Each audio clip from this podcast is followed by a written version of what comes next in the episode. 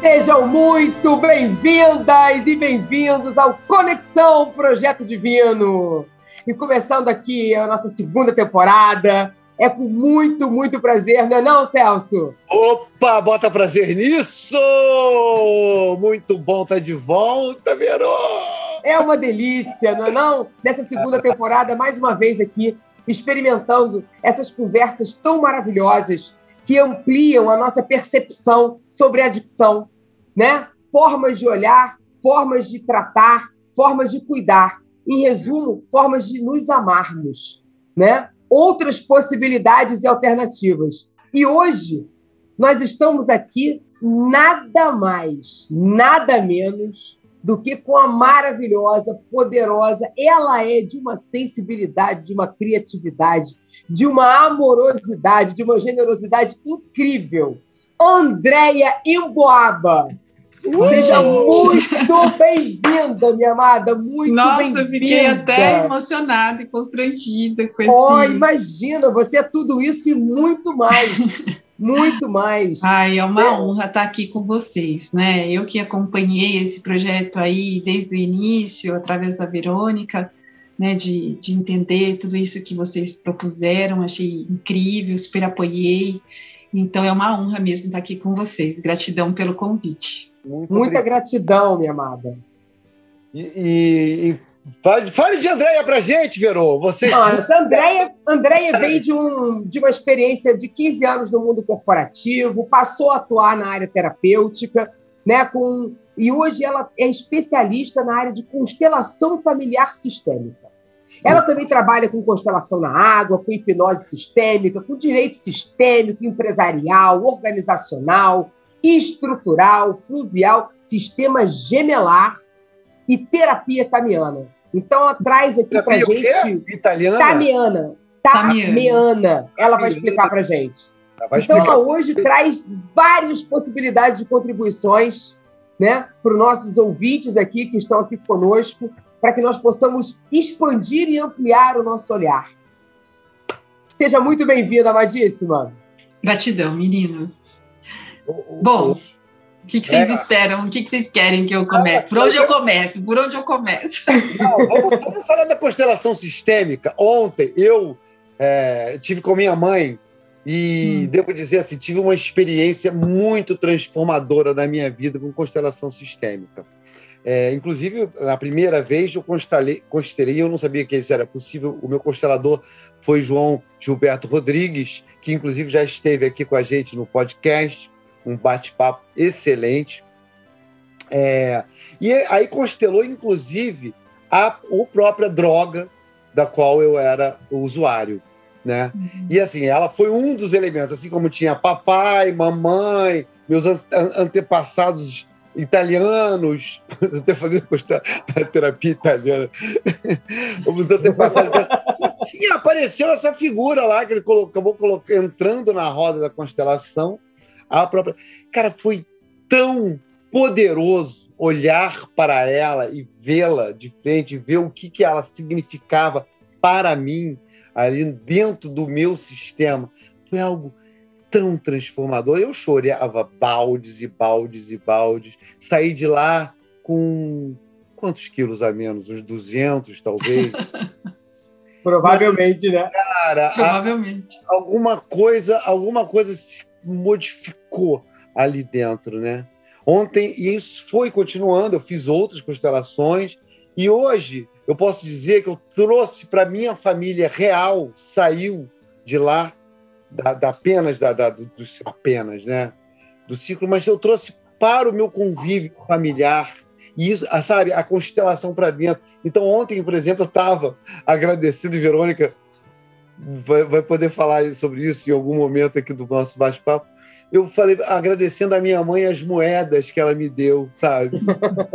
Aí minha mãe falou: Que moeda? Eu falei: Não, mãe, toda a tua experiência, toda a tua vida. Ó, oh, ó, oh, o livro. livro aí. É. Eu estive, com, eu estive com o autor esse fim de semana, num curso de constelação oh, com Enneagrama, é esse mesmo. o livro, Vinx, onde estão as moedas, a Verô vai poder falar, a Andréia também. Mas eu queria falar o seguinte: constelação, vamos começar pela constelação sistêmica. E como ela chegou na tua vida e o que, que você acha que pode ser contribuição para as pessoas. É, bom, a constelação, vou ser bem objetiva aqui. Ela, eu tenho um e-book que chama Como a Constelação Mudou a Minha Vida, mas na verdade ele deveria chamar Como a Constelação Salvou a Minha Vida. Olha. Porque eu vim de um lugar aí de muita dor, né, de de vários desafios durante a minha vida, desde passar fome e abusos e várias outras situações. E, eu, e até os meus 40, hoje eu tenho 53 anos, mas até os meus 45 anos, eu sempre digo que eu fiquei no lugar de muita dor mesmo. Foram oito anos tomando antidepressivo, né? Não sabia antes da, da, da, da depressão chegar, eu, talvez eu já, já fosse depressiva e não soubesse né? Porque foram os oito, os, os oito anos que eu identifiquei. E nesse, nesse interim da minha vida toda, esses 45 anos iniciais, é, a maior parte dele eu falo que eu não desfrutava a vida, eu apenas a lamentava. Eu não entendia porque a gente estava aqui. E eu não me tornei adicta, menino, porque eu não tenho essa predisposição tá? Porque senão, sim, teria me tornado também, com certeza. É porque eu não tenho a predisposição física. Uhum. E, e foi, foram anos aí de, de busca, de compreender e, ente, e entender como as pessoas amavam a vida. Eu falava, gente, como assim você ama viver? eu achava, e mesmo assim, em momentos bons da minha vida, né, bons financeiros, bom de carreira, eu ainda assim não conseguia enxergar a vida como valiosa. Eu sempre achava, eu falava assim, como eu escolhi nascer nesse planeta. Era esse meu pensamento. Principalmente quando eu via é, países, né, como uma Etiópia, por exemplo, ou uma Síria, que você sabe, né, dos do monte de desafios que aquele povo passa, você fala, não é possível que essas pessoas escolheram estar aqui, lutam pela vida, muito melhor morrer do que ficar no meio de uma guerra, passando fome, né? Passando fome numa forma tão degradante ali. Então isso me tocava profundamente. Eu como um tipo 4 de Enneagrama, né, que introjeto as dores do mundo, eu ia introjetando e aquilo ia só me consumindo. E a constelação, e assim, só que nesse inteirinho eu busquei muitas alternativas terapêuticas e fui caminhando, trilhando aí meu caminho terapêutico de aprendizado, de autodesenvolvimento, etc. Até que a constelação chegou por um outro caminho. Foi interessante, porque eu tinha me divorciado pela terceira vez.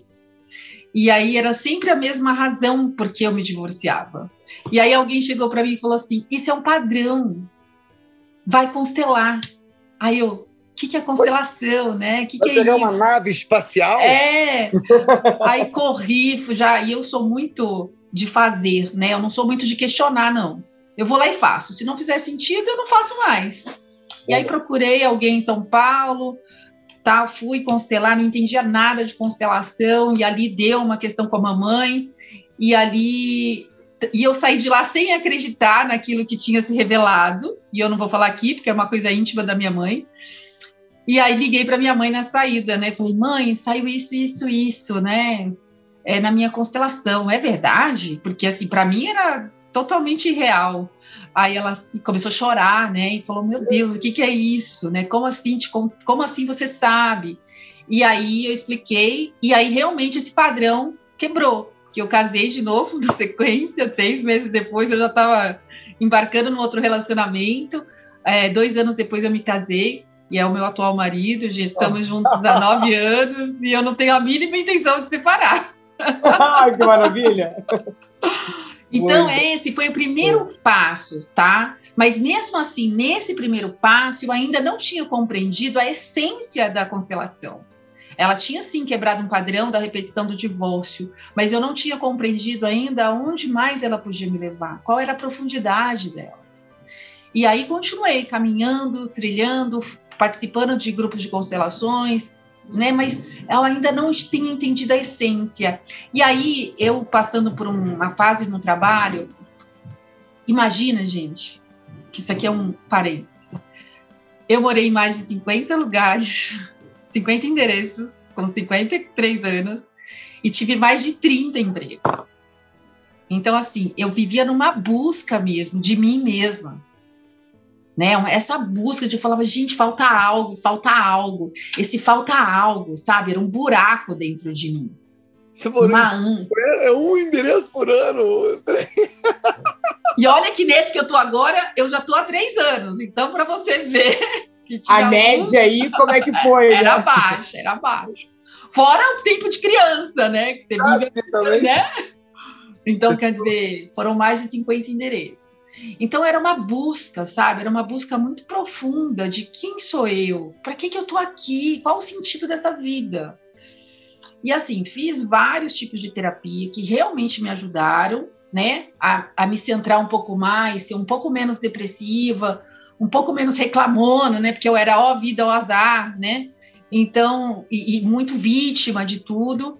E até que eu, eh, durante esse último, penúltimo trabalho, antes de me tornar terapeuta, eu trabalhei com educação internacional, era diretora de marketing de um grupo de fora do país. Na verdade, era um grupo inglês. E era muito difícil, era, era muita pressão, venda, né? Você, marketing é venda, você tem que ter resultado. E ali foram anos muito dolorosos, porque sempre me exigia muito e nessa, nessa, pré nessa depressão. E ali eu, eu conheci uma mulher em São Paulo que chama Leslie. Ela é uma indiana que faz uma massagem energética. E eu ia na Leslie toda segunda-feira para recarregar as baterias para conseguir trabalhar mais uma semana. E ela falava, por um ano, ela falava assim para mim: Andréia, você tem que trabalhar com cura. E eu falava assim: Leslie, eu sou marketing, Leslie. Tá louca? Eu sou do corporativo, eu sou resultado. E aí, não conseguia me ver nesse lugar.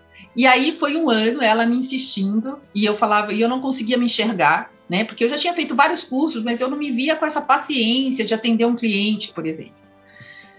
E aí um dia ela chegou, porque eu não gosto muito de mimimi, sabe? Como eu já fui muito, muito vítima, eu já era vítima. Eu falava assim, ai, eu vou aguentar um monte de gente reclamando do meu ouvido, eu não sei como as pessoas me aguentam. A vítima aqui sou eu, meu filho. Não, eu falava, mas não sei nem como as pessoas me aguentam. Como é que eu vou aguentar as pessoas, né? E aí, um dia eu cheguei lá e ela falou assim, olha, ela tinha uma mediunidade, obviamente, ela falou assim, os irmãos mandaram você fazer constelação. Aí eu, constelação? Não, Leslie, eu acompanho grupos, tal, eu faço, mas constelação é só para psicólogo, e eu tinha isso na minha mente. E aí ela falou, não é, vai procurar. E aí fui procurar, e trouxe no outro, na outra semana três cursos para ela escolher, ela falou assim, qualquer um que você escolher, não é você que vai trabalhar. E aí caiu uma ficha, né, dessa missão mesmo, porque aí constelação fazia sentido para mim. Porque constelação não tem mimimi. A gente não pode atender uma vítima. A pessoa tem que estar disposta a mudar. Então, então, a constelação, e ela é rápida, né? Ela é de resultado rápido. Claro que o resultado não é instantâneo, mas ela é uma, uma é uma chamada considerada é que cada um fala uma coisa, né? E eu falo que tudo é uma nomenclatura, mas ela é considerada uma terapia breve né? Mas eu gosto de ir um pouco mais profundo, de, porque eu venho da escola Hellinger e assim é uma filosofia de vida. Se você coloca em prática as três leis sistêmicas na sua vida, tudo vai fluir. E aí quando eu entrei no e aí na sequência eu já entrei no curso e aí eu comecei a descobrir as leis e compreender as leis e aplicar as leis. Quais são as três leis? Pertencimento, hierarquia e equilíbrio. Todos pertencem, ninguém pode ser excluído quem chega primeiro tem precedência quem chega depois. Aí, quando a gente coloca pais e antepassados, eles são os grandes e nós pequenos. E a lei da troca, né, do equilíbrio de troca entre dar e receber, que também tem que ter um equilíbrio, porém, só papai e mamãe, antepassados, podem nos dar mais do que podemos retribuir. Essa é a única exceção. E a principal para mim, no meu caso, era, era a honra né? Eu não honrava meus pais, eu tinha muita raiva por várias razões que também não vou entrar em detalhes aqui.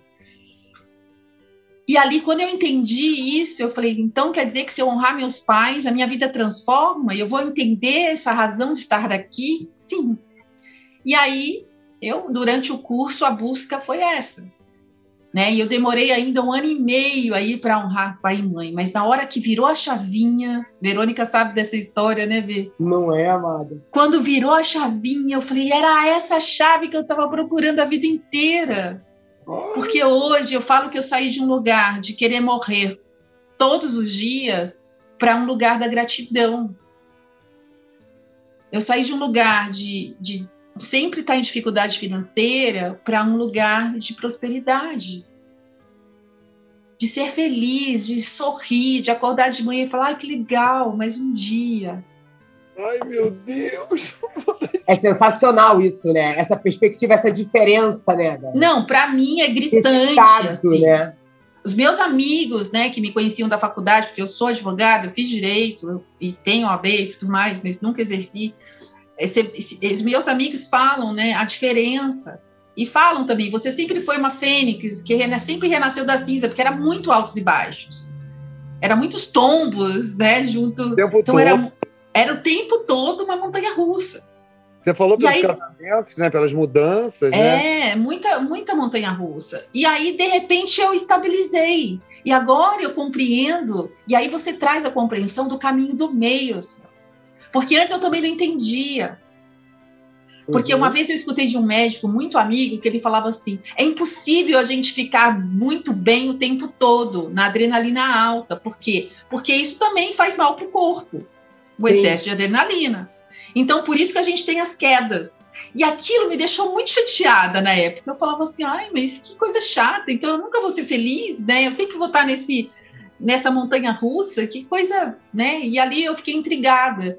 Mas hoje eu compreendo que assim, você não precisa ter o alto demais, né? Você pode ficar em pequenas ondas. Que é essa leveza. É. A sinuosidade pode ser mais leve, né? Leve. É claro que tem dias que você não está tão bem, mas aí você tem recursos, você tem medita meia hora que passa. Faz umas respirações que passa. Ah. Né? Hoje a gente tem recursos para isso. E aí eu percebo assim, é, que antes eu adquiria alguma coisa, eu conquistava algo que era que eu queria muito, e antes eu ficava super eufórica. Hoje não. Hoje é assim, ai, que legal, consegui, comprei a xicrinha que eu queria, sabe? Ai, Andréia. E, e, pronto, não tem mais o. Ah, por quê? Porque senão você cai. Eu, queria, eu já queria agradecer a Leslie, tá? Eu tô aqui ouvindo você, não sei você ouvinte, mas assim, eu tô com vontade de falar da minha vida para você, sabe? Assim, ah, que a gente se identifique, você tá falando, conversando, falando sobre você com uma generosidade. E, cara, já dá, já vem uma cura aqui e uma vontade de falar também. Muito, muito, muito legal. Muito, muito bacana isso. Oi, Verônica caiu. Sumiu de nós. Já, já ela volta. Ela, ela volta. Ela volta. Vamos, vamos, vamos continuar aqui. Vamos continuar. Bom, então aí a constelação chegou para ficar. Foi uma grande transformação, de verdade. Deu sair das minhas dívidas, deu ter dinheiro para fazer todos os cursos que eu sempre quis e não podia, é, de eu dar valor a, a, cada ao sol, à lua, à minha casa. Assim, foi um processo. Foi um processo, gente. Não é um milagre que acontece é. da noite para o dia. Não é que eu constelei hoje e amanhã estava bem. Claro. Não. Mas foi uma construção, né? Nessa questão da honraria aos meus pais. É. Meu pai já tinha falecido, eu não tinha nem ido ao enterro dele. Nossa. Para você ver a mágoa que eu sentia né? Era muita mágoa, muita dor. E aí eu fui transmutando isso dentro de mim. E aí hoje eu compreendo, Celso, que a física quântica traz muito isso, né? Ela fala assim: é, não existe passado e futuro, tudo é aqui e agora, tudo é colapsado aqui e agora. Você é co-criador da sua realidade, nós somos responsáveis por tudo que acontece ao nosso redor, né? Então, quando a gente assume essa autorresponsabilidade, a gente consegue ver por outra perspectiva as coisas e parar de apontar para né, tudo apontando culpados, porque a única culpada de tudo sou eu. E aí, quando eu tive essa compreensão de que quando eu também ressignifico algo do meu passado, eu altero toda essa linha do tempo, que a física quântica traz isso com muita clareza, né, com experimentos provando isso, a gente tem essa, essa, essa compreensão de que Tudo foi como tinha de ser. Eu não tenho como alterar. Eu tenho como alterar, ressignificar o que aquilo causa em mim. Mas quando eu entendo que tudo tem um, uma razão sistêmica, né? Muitas, a maioria tem, 90% tem. É uma razão sistêmica ali. É uma lealdade, é um padrão, é um amor cego, é um amor interrompido. e a gente vai se unindo. Hã? Eu pensei que era 100% de razão sistêmica, não é? É, assim, no, na questão sistêmica, da palavra sistêmica, sim. Da constelação familiar, não. Porque quando a gente fala constelação familiar, a gente está falando do sistema familiar. Entendi. Mas, aí, e eu estou falando disso com vocês, né? Por isso que a gente fala assim, Bert dizia que, na verdade, 50% dos nossos problemas são de origem sistêmica familiar. A gente tem outros 50% que é de origem pessoal, né? Como eu cresci, como eu vivi, como eu claro. fui influenciada pelo entorno. Então, quando eu digo parte dos problemas vem desse sistema familiar. E outra coisa importante de dizer, só para complementar isso que você perguntou, é quando o problema vem do nosso sistema, só a constelação consegue pôr isso em ordem. Eu não conheço outra técnica que consegue. Tá? É, mas, né, e aí para outras coisas que eu falo assim, não basta constelar, você depois tem que continuar numa terapia, fazer outras terapias para que você mantenha aquilo, né, que foi visto ali, para que você dê continuidade, para que você dê força àquilo. Falar em continuidade, Andréia, é, e que tem a ver com isso que você falou com do de que não é um milagre, né, que foi um processo. Tem uma frase que eu peguei aqui do teu Instagram, do Bert Hellinger, que é o criador da constelação sistêmica. Uhum, isso mesmo. É, ele fala assim: tomar aos pais, ou seja, né, tomar aos pais é tomar. É, é, aos pais é um movimento diário. E, e, toda vez é como se fosse a primeira. Exato. Tomar aos pais, ou seja, é um processo contínuo. Contínuo. Eu tenho, eu tenho uma pais. xícara que fala, ó, tomar a força e o amor dos pais. Então, ah, toda isso. hora eu estou tomando, através do, da minha água, a força e o amor dos meus pais. Porque eu não preciso nem conhecê-los, Celso. Perfeito. Não precisa estar presente. Eu posso ter Mas sido adotada e está tudo bem. É a energia, é a energia criadora. Né? Uma vez a Verô é... falou isso para mim: o, o espermatozoide, o óvulo, enfim, essa energia criadora é esse sentido? André? Também, também, a gente inclui isso também. Mas também... É, porque é um campo de informação morfogenético, né? Hum. Então, a informação que se transforma na energia. Mas a informação, já Hubert Sheldrake trouxe isso para a gente, né, que é um biólogo, mostrando que, que a, esse campo morfogenético de informação está aí disponível e ele, e ele permanece. Por exemplo, se você queimar um livro, agora aqui, essa informação desse livro vai estar tá nesse campo morfogenético, ele não desaparece. E qualquer um pode ter acesso a essa informação. Então, quando a gente está. Por que, que a gente fala muito da constelação familiar, que é a família? Porque é o nosso primeiro núcleo, né? Onde a gente nasceu. Então, esse campo é muito presente em nós. Ele é, ele está. Não é que ele vai ali e volta, não, ele, ele faz parte da gente. Então, a gente acessa esse campo e ali a gente faz né, os desemaranhamentos que a gente fala dos emaranhamentos familiares. A gente não tenta desemaranhar. Eu, não adianta eu me sacudir, falar Pô, minha família era muito careta, agora eu sou um artista, tô livre, não tem mais nada a ver com aqueles caretas. Não adianta isso, isso não resolve. Não. Você até pode fazer isso, eu só não sei se você vai ter o sucesso que você gostaria. porque a informação é. Não, porque aí inconscientemente vai ter aí, né, uma alguma coisa vai acontecer que é o insucesso, é não ser feliz, né? Todo julgamento que é tipo eu todo julgamento traz um insucesso para nós em alguma área, né? Não tem jeito. A honra, aí a segunda lei, que é a primeira, que é o pertencimento, você não excluir ninguém. Ali, a falta de pertencimento, quando você exclui alguém da sua família, pode gerar doenças graves. Então, assim, É, são tantas nuances, né, Verônica? A Verônica também é sim, é consteladora, sim. ela sabe disso. São muitas. São muitas nuances. Não existe uma receita de bolo. Nada é exatamente, né? Cada história é uma história, cada um é. teve a influência de um jeito. Às vezes eu é. tomo para mim algo para levar da minha família, o outro já não toma. Né? Então a gente não tem uma receitinha de bolo. Claro que tem coisas que a gente né, enxerga com mais facilidade, são coisas que a gente fala, isso aí é de livro, né? É. Então, assim, aquelas coisinhas básicas, como, por exemplo, uh, a questão financeira e profissional, né? uma pessoa que passou por 30 empregos definitivamente não honrava os pais. Então, por que, que eu era tão infeliz? Porque era essa busca pelas moedas, né? Exatamente. Porque assim, Celso, numa empresa, né, que a, a, pessoa que chega numa empresa sem honrar os pais, ela vê a empresa como mãe e o chefe como pai. E ali ela cobra dessas duas, né, dessa, as duas pessoas, que a empresa também é um ser vivo para nós, né? Cobra como se fosse que tivesse que tomar conta. Eu não sou seu pai. Eu não sou e o chefe não é seu pai, a empresa não é Nossa, sua mãe. Exatamente.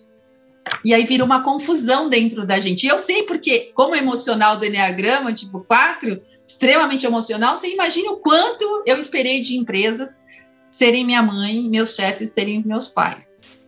E o quanto eu sofri com isso, porque eles não Isso gera uma frustração gigante, né? Enorme, uma cobrança desnecessária, né? Nossa, eu vejo, nossa. E a gente sofre, a gente é, sofre. É, exatamente, exatamente. E acha que na próxima vai melhorar.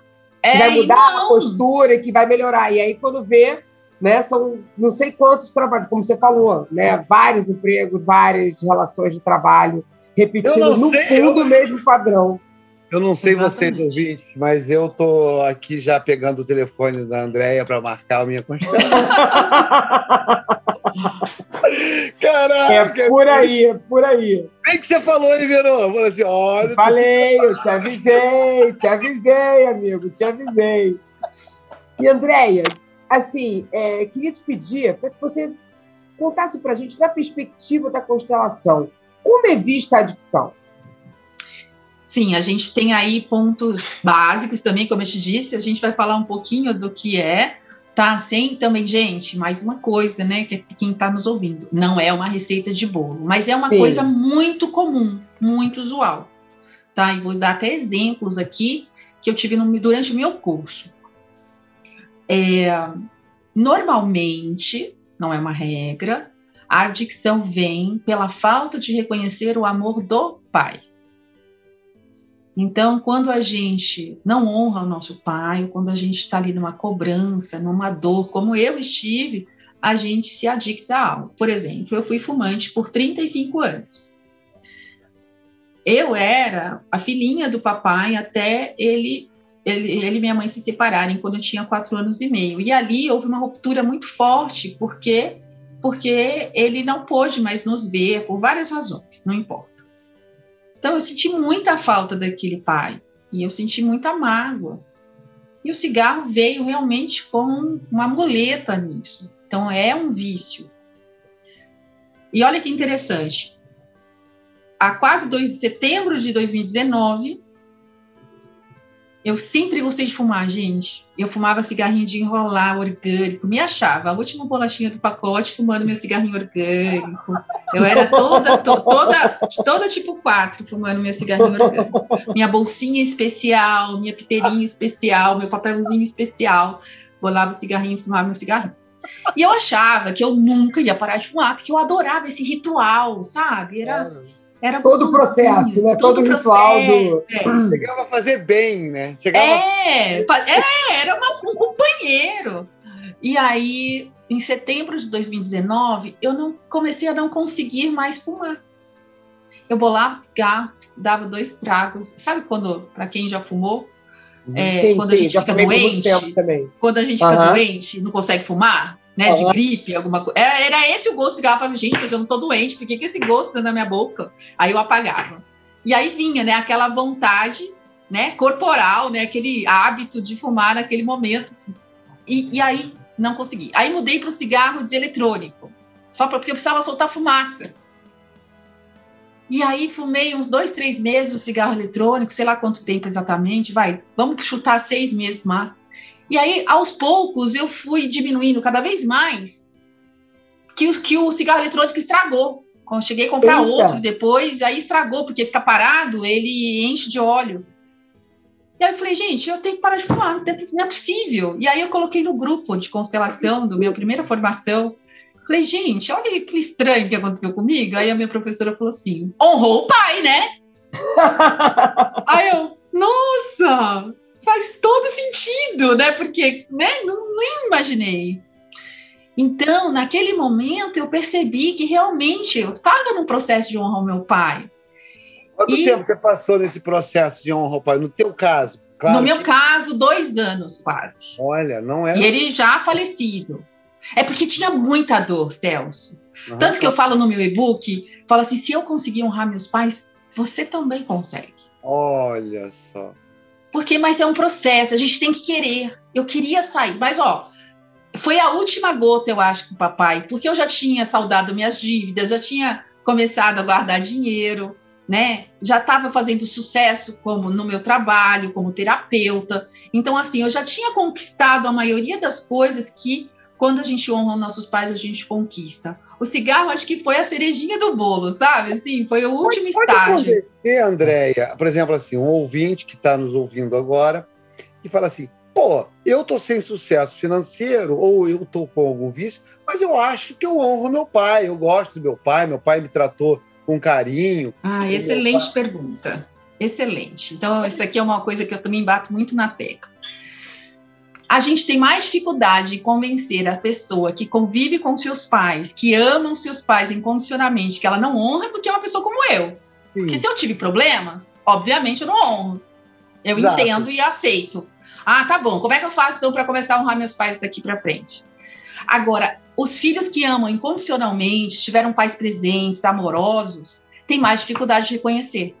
99% das pessoas não honram seus pais, com exceção dos asiáticos, que já tem naturalmente essa questão da honra. E mesmo assim, eu já recebi asiáticos aqui que não honravam. Mas a maioria deles honra. Entendo.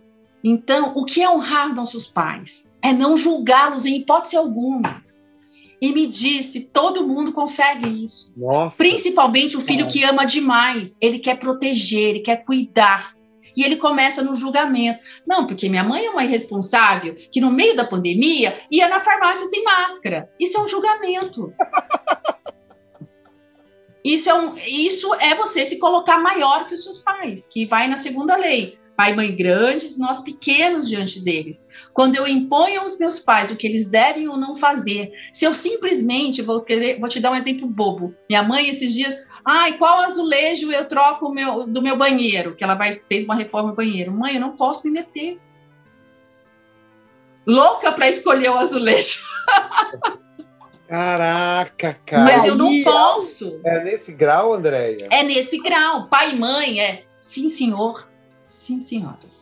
E, e aí, André, uma coisa que eu, que eu fico, que a gente escuta muito também e vê muito, né? E tem que tomar muito cuidado em alguns momentos para que a gente não escorregue nesse lugar, né? Pais e mães vão ficando idosos. Isso, isso. E aí, questões de saúde. Né? Minha mãe, por exemplo, hoje está com déficit de memória, né? Tem algumas coisas acontecendo que, tipo assim, é desesperador. Eu fico querendo, né? trabalhando na área terapêutica, eu fico, pelo amor de Deus, vamos fazer isso, vamos fazer aquilo, toda, toda, marca médico, marca isso, marca aquilo outro. E aí, depois, né, parei, olhei e falei assim: peraí, eu, eu tenho que perguntar se ela quer. A escolha é dela. É uma escolha. Não é? Mas e se elas solicitarem a gente, por exemplo? Sim, a gente tem que estar ali disponível, mas, ó, tem que tomar muito cuidado, que é uma linha bem termo. Né? A gente, sim, a gente pode suportar nossos pais nessa questão de suporte, de dar uhum. suporte a eles na velhice, quando eles precisarem. Inclusive até Mas, financeiro, né, André? Até financeiro, porém de um lugar de filho. E desde que isso não te prejudique demais. Ok. Porque a família atual é a, a prioridade é a família atual. Perfeito. Apesar da família de origem ter precedência, porque eles vieram antes, mas a prioridade é a família atual. Então, por exemplo, se você é casado, tem filhos, você não pode largar sua esposa e seus filhos e ficar lá morando com seus pais para cuidar deles. Não pode. Não. Mas você pode, né, unir, fazer de alguma forma que isso fique menos pesado, para que te prejudique menos. Então, normalmente a gente, né, eu sei que nem todos têm essa condição, mas contrate um cuidador, une os irmãos e contrate um cuidador, porque ele é pago para isso, é o trabalho dele. E aí as pessoas vão estar ali com os pais no momento de amor. Perfeito. Não no momento de obrigação. Ai, meu Deus. É, eu sei que é, é complicado. né? É complicado, mas é, é assim que seria o melhor. Né? A gente tem que tomar muito cuidado com esse lugar do cuidar dos nossos pais, senão a gente se coloca maior. E aí a gente causa um, um emaranhamento muito grande. Quantos pais se tornam filhos dos seus filhos? Por quê? Porque a gente se colocou no lugar deles. E, a gente, e quando a gente se coloca no lugar dos nossos pais, a gente tira dignidade, a gente tira força de vida. Eu já senti isso no campo, na, no meu corpo, quando vai fazer uma constelação em grupo. Tanto o filho que ajuda, tanto a mãe que recebia. Eu fiz os dois papéis. E é desesperador a- o, o quanto você perde perna. Você, tipicamente, você não tem força de vida. Tem uma, um, um estudo da, não sei se é Oxford ou Stanford, que fala que um membro da família que cuida de alguém, né, de- na questão saúde, ele perde cinco anos de expectativa de vida. Então é muita coisa. É muita coisa. Né? Enquanto que existem pessoas preparadas para cuidar. É que a gente também vem de uma sociedade que encara essa, isso assim, ah, o filho tem a obrigação. Não, ele não tem a obrigação. A obrigação do filho é passar para frente o que ele recebeu. E como ele faz isso? Passando para os filhos, em projetos, em- né? depende, cada um vai seguir o seu caminho como acha melhor. Claro. É assim que a gente transfere né, e recompensa aquilo que papai e mamãe me deram, porque eles me deram a vida, isso é. Não tenho como retribuir. Se eu quero que, se eu fico tentando nessa entre nesse lugar da retribuição, é um buraco sem fundo. E aí eu acabo com a minha vida. Eu não. E o que, que o clã espera de nós? Que a gente dê continuidade à vida. Olha que lindo isso. Nossa, faz E tem uma coisa que é, esses dias a Sophie Hellinger trouxe para nós, alunos, é, que eu achei tão interessante, que assim, primeiro é a, a família, né? A família de origem. Sem Aham. ela, o resto não existiria. Ponto. O que, que vem depois? Olha como é deturpado na nossa sociedade. O que, que vem depois da família de origem? Meu trabalho, meu dinheiro. Não é saúde. Não é filho. É trabalho e dinheiro. Porque sem isso, o resto não vai fluir. Aí depois do trabalho e dinheiro, saúde, autocuidado, cuidar de mim. Aí vem os relacionamentos. E depois os filhos. Nossa, é assim que deveria ser. É assim que deveria ser. Então vamos lá: família de origem, trabalho Sim. e a- a- o autossustento, né? Uhum. E depois saúde, autocuidado, Autocuidado. e depois Relacionamento. relacionamentos, que aí vem Aí vem os filhos. Essa é a ordem. E a gente põe isso tudo fora de ordem. Sim. Ah, saúde em primeiro lugar. É, Não, é. filho, porque se eu não tiver dinheiro para pagar comida para meus filhos se alimentarem, eu não tenho saúde, eu tenho um estresse, eu tenho um burnout, eu, eu entro em Adicto. parafuso, um Vira adicto. Exatamente. Aliás, falar nisso, caro ouvintes, caros, caros ouvintes, a gente a gente está falando aqui de um de, de sistema e, portanto, estamos falando de equilíbrio, desequilíbrio que levam, podem levar ou não ao nosso assunto principal, que é essa adicção, né? Então eu vou. Posso dar dois exemplos de adicção? Claro, você deve eu falei que eu ia dar para Hum. não fugir, porque senão a gente né, é muita coisa para falar, a gente foge do tempo. estar amando tudo. Olha, isso foi durante o meu curso, tá? Que foi que eu presenciei. Uma mãe foi constelar por um filho que estava internado porque ele era adicto em cocaína. Uhum. A mãe desesperada filho com 19 anos, já tinha se internado algumas vezes, ela não sabia mais o que fazer. E aí vai direto, Celso, ao que você perguntou sobre pais presentes. Perfeito. Olha que interessante essa história. Exato. Pais presentes, sim. Pais amorosos, né? E aí, na hora da constelação, aí só nesses casos que a mãe pode constelar pelo filho, quando o filho está impossibilitado, tá? E aí, uh, na constelação, só para resumir, para a gente não ficar numa história longa, se constatou que o pai, que, que era o pai, que ele considerava o pai, não era o pai. E aí a, a consteladora, que era minha professora, perguntou para a cliente: tem certeza que esse marido é o pai dele? Não, não é. Mas ninguém sabe. Só eu e ele sabemos. O marido sabia, você entende? Mas o filho e aí, não sabia. Mas o filho não. E aí, o que, que é? Essa busca por esse amor desse pai, que não era o pai. Que loucura. Então, o menino, e aí fez-se, né? E aí pôs o menino, pôs as, como vocês fizeram com você lá que você falou, pôs o menino, pôs a, a adicção e pôs a saúde. E ele ficava grudado na adicção. Quando colocou uma terceira pessoas representando o pai biológico e fez os movimentos dentro do campo, ele conseguiu ir até a saúde. Isso tudo oculto. A gente não sabia quem estava representando o quê. Só a professora mesmo. No final, que ela foi explicando, que como era um curso, ela explicou o que tinha acontecido ali. Para você ver, e aí o menino consegue caminhar até, o representante do menino consegue caminhar até a saúde. Nossa! A busca do pai. Né? Tá. Outros casos que também acontecem nesse sentido, que eu já presenciei, é quando há um aborto antes desse filho, e esse pai e essa mãe, não, apesar de serem pais amorosos e presentes, é, sistemicamente, né, que é nesse inconsciente, só tem olhos para o aborto, porque é uma dor muito grande ali. E aí eles não conseguem olhar para esse filho. Aí esse filho vai também pode se tornar um adicto. Nossa, cara. E outro caso, que esse é um caso bem triste, é de uma mãe que buscou, né? Essa minha mesma professora, ela que conta isso. Eu não presenciei essa constelação, ela que contou pra gente.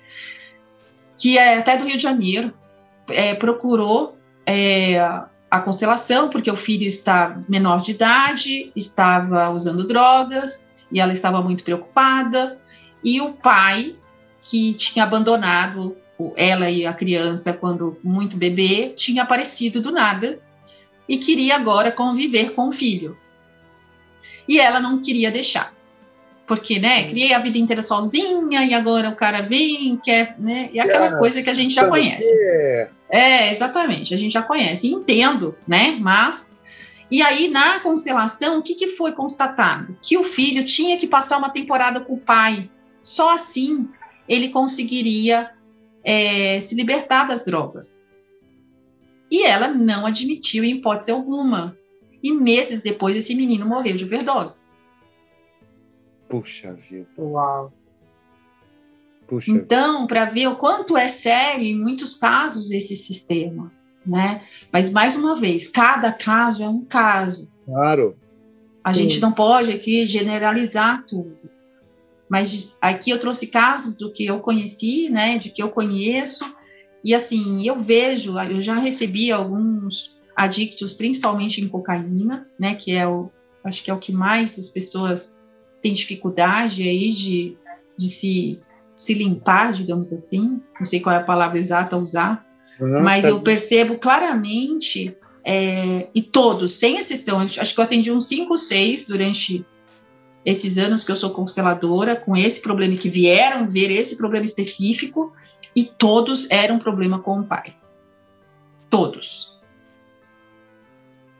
Então, assim, existem outras questões? Existem. Pode ser uma lealdade, alguém da família que foi adicto e que foi julgado, que foi excluído, e aí vem alguém representando. Sim, pode ser só uma lealdade. Mas na maioria dos casos é a falta de reconhecer o amor do pai. É isso. O quão profundo, né? É isso. Profundo, é. O quão profundo, né? É. E mais, né? Lembrando, gente, que é muito importante. Ah, Andréia, mas eu nunca conheci meu pai.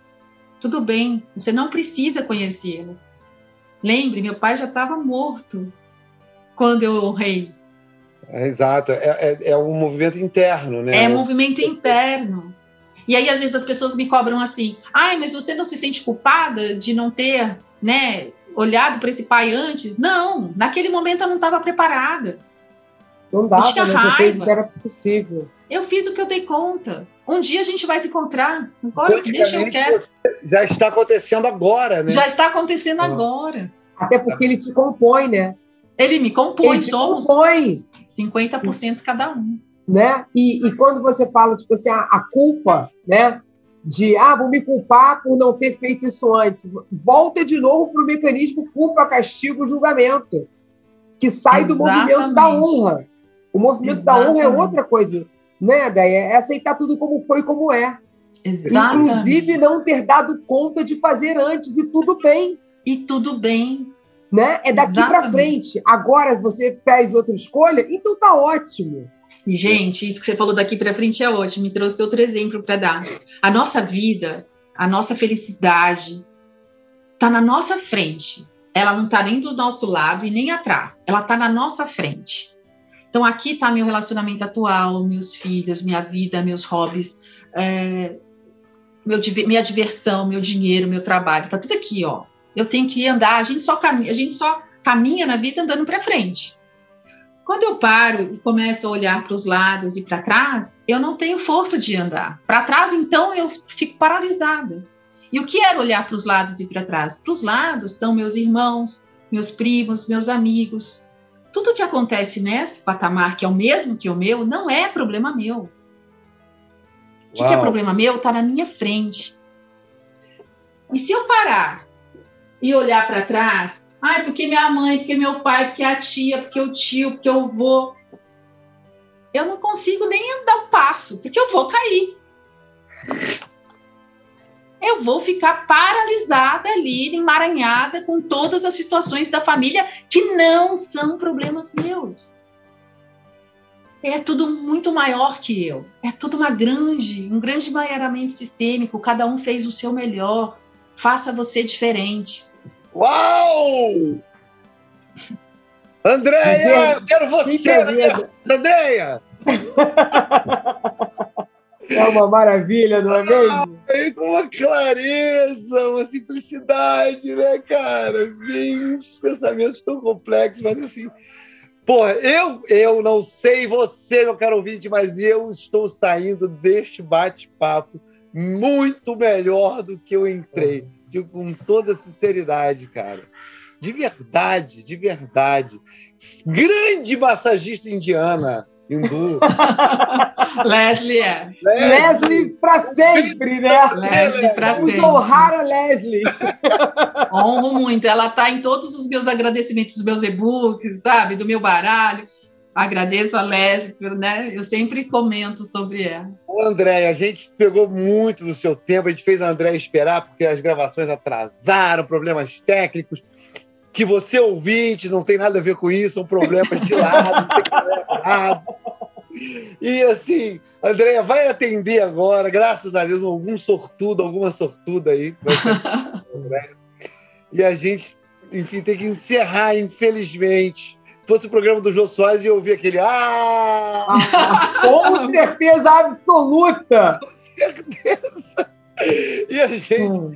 Mas, Andréia, fala assim, você atende online? eu só, é, praticamente, eu só atendo online, né? Antes, eu já atendia antes da pandemia, online, e a pandemia me trouxe esse presente. É claro, Que presente. foi as pessoas é, se abrirem mais para o online, né? Porque é quântico, gente. Não precisa ter o deslocamento. Então você faz a gente com os bonequinhos. Eu faço com os bonecos, exatamente. Ai, é, eu falo, não precisa ter um deslocamento. Eu tenho pessoas do mundo inteiro, eu tenho pessoas no Japão.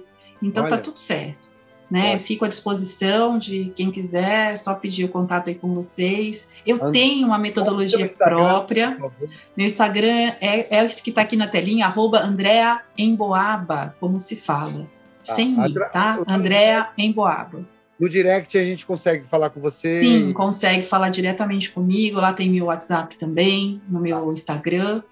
E eu tenho uma metodologia muito própria da constelação, que eu criei, né, desenvolvi no, nesses últimos anos. Então, fico à disposição para quem quiser conhecer. No meu site também tem muita informação, muito conteúdo, no meu YouTube também que é arroba André Emboab, e eu também tenho um podcast. Posso falar dele aqui? Óbvio que claro. deve! Podcasters! Eu tenho dois podcasts, na verdade, né? Um é da Constelação Familiar, que toda live que eu faço, eu jogo meus lives lá e ele faz um sucesso, viu? Ai, que legal! E a gente tem um, eu tenho um outro podcast com uma terapeuta amiga, que é a Heloísa, que a gente tem, chama Podcast da Consciência, aonde toda semana a gente traz um convidado para falar sobre essas, esse mundo do desenvolvimento humano, terapêutico, o que que, que que, tem aí? Como é que as coisas acontecem? Só para plantar essa sementinha, sabe? Eu acho que nos dias de hoje as pessoas estão precisando disso. É, uma, é um podcast primo nosso, com irmão. Exatamente, primo irmão é. nosso. Primo irmão. E, então, o primeiro que não ficou claro qual é o nome do seu podcast. O primeiro é André Emboaba mesmo, Constelação Familiar, né? Se você colocar Constelação Familiar é, acho que eu sou a primeira que apareceria, acho que eu fui uma das primeiras a colocar podcast no, no Spotify. Aí, tá. e, e o segundo é podcast da consciência, onde a gente traz outros temas, então, não só ouvinte, constelação. Ouvinte já sabe que não vai perder seu tempo, que vai sair muito melhor do que entrou, com certeza, ouvindo esses outros podcasts. Com muito certeza. Obrigada. Queria falar também de um terceiro Vários outros conteúdos, porque ela tem muito Instagram. É nossa, muito legal o Instagram dela. Eu já estou seguindo também, muito maneiro. Bonito, aliás, se ver com, com, com, visualmente, assim. E olha só, tem um episódio sobre constelação sistêmica, terapia sistêmica, do João Gilberto Rodrigues, aqui do nosso podcast. É o episódio 3, tá, ouvinte? Vale a pena ouvir. Também é um, um cara incrível. E quem quiser saber mais desse assunto, além dos podcasts da própria Andrea, tem esse nosso também, e é um universo que se abre aí que o seu Bert Hellinger nos deixou. Nos deixou, né, de presente aqui. Né, virou, já virou, virou Machado. Virou. E também é, é, é terapeuta sistêmica também, constelação, faz constelação. É, eu falei do onde estão as moedas. A gente está no dia 11 do 11 de 2021 e agora a gente está num portal e esse portal abriu, entre outras coisas, um ciclo de leitura do livro de, de Onde Estão as Moedas, que Verota vai, vai começar. E que certamente você está ouvindo ano que vem, daqui a dois anos, no espaço-tempo aí, você vai estar gravado em algum lugar. Vai, vai estar gravado e hospedado em algum lugar. É só visitar a página, nossa página, arroba Conexão Projeto Divino, a página de arroba Verô terapeuta. Machado, terapeuta sistêmica. Arroba Verô Machado, terapeuta sistêmico, que você vai encontrar lá. E quer fazer as despedidas, Verô? Por favor. Vamos lá. Amadíssima. Triste, triste, triste. Exatamente, ouvinte. Nós queríamos ficar aqui mais umas duas horas conversando, porque assunto não falta. Não falta né? mesmo. Com essa clareza, né? com essa transparência, leveza. com essa leveza que a Andrea traz as informações, torna tudo, inclusive, dá para imaginar, dá para criar imagens a partir do que você fala. E para além das imagens, é sentir no coração, porque você fala com verdade. Você fala com propriedade, com integridade. Isso faz toda a diferença. Então, quero te agradecer, minha irmã, imensamente por você estar aqui. Não tem jeito, no final eu choro. imensamente, né, por, por você estar aqui disponível para contribuir, né, para se colocar mais uma vez a serviço.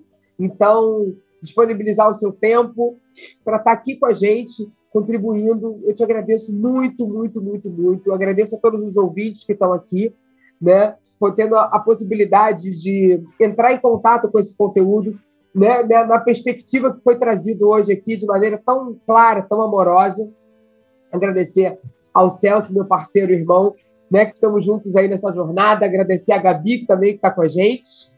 E ao Bruno, Bruno que está dando suporte para a gente aqui hoje né, na gravação, na, da Caia Filmes. Muita, muita gratidão.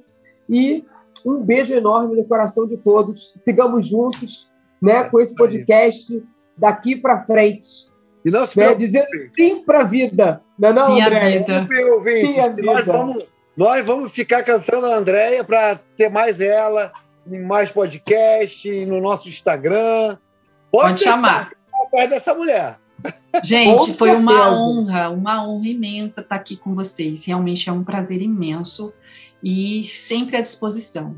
Quando Muito precisarem, é, estou aqui. Inclusive, só para deixar uma deixa aí, que me veio agora, é, eu e Karina, minha sócia em outro projeto, que a Perô também é amiga, a gente está começando a tentar entrar em clínicas de recuperação aqui em São Paulo. Olha. Para ajudar nesse processo. A gente ainda não conseguiu abrir a porta exatamente, mas a gente está uhum. tá caminhando para isso. Olha aí. Que maravilha!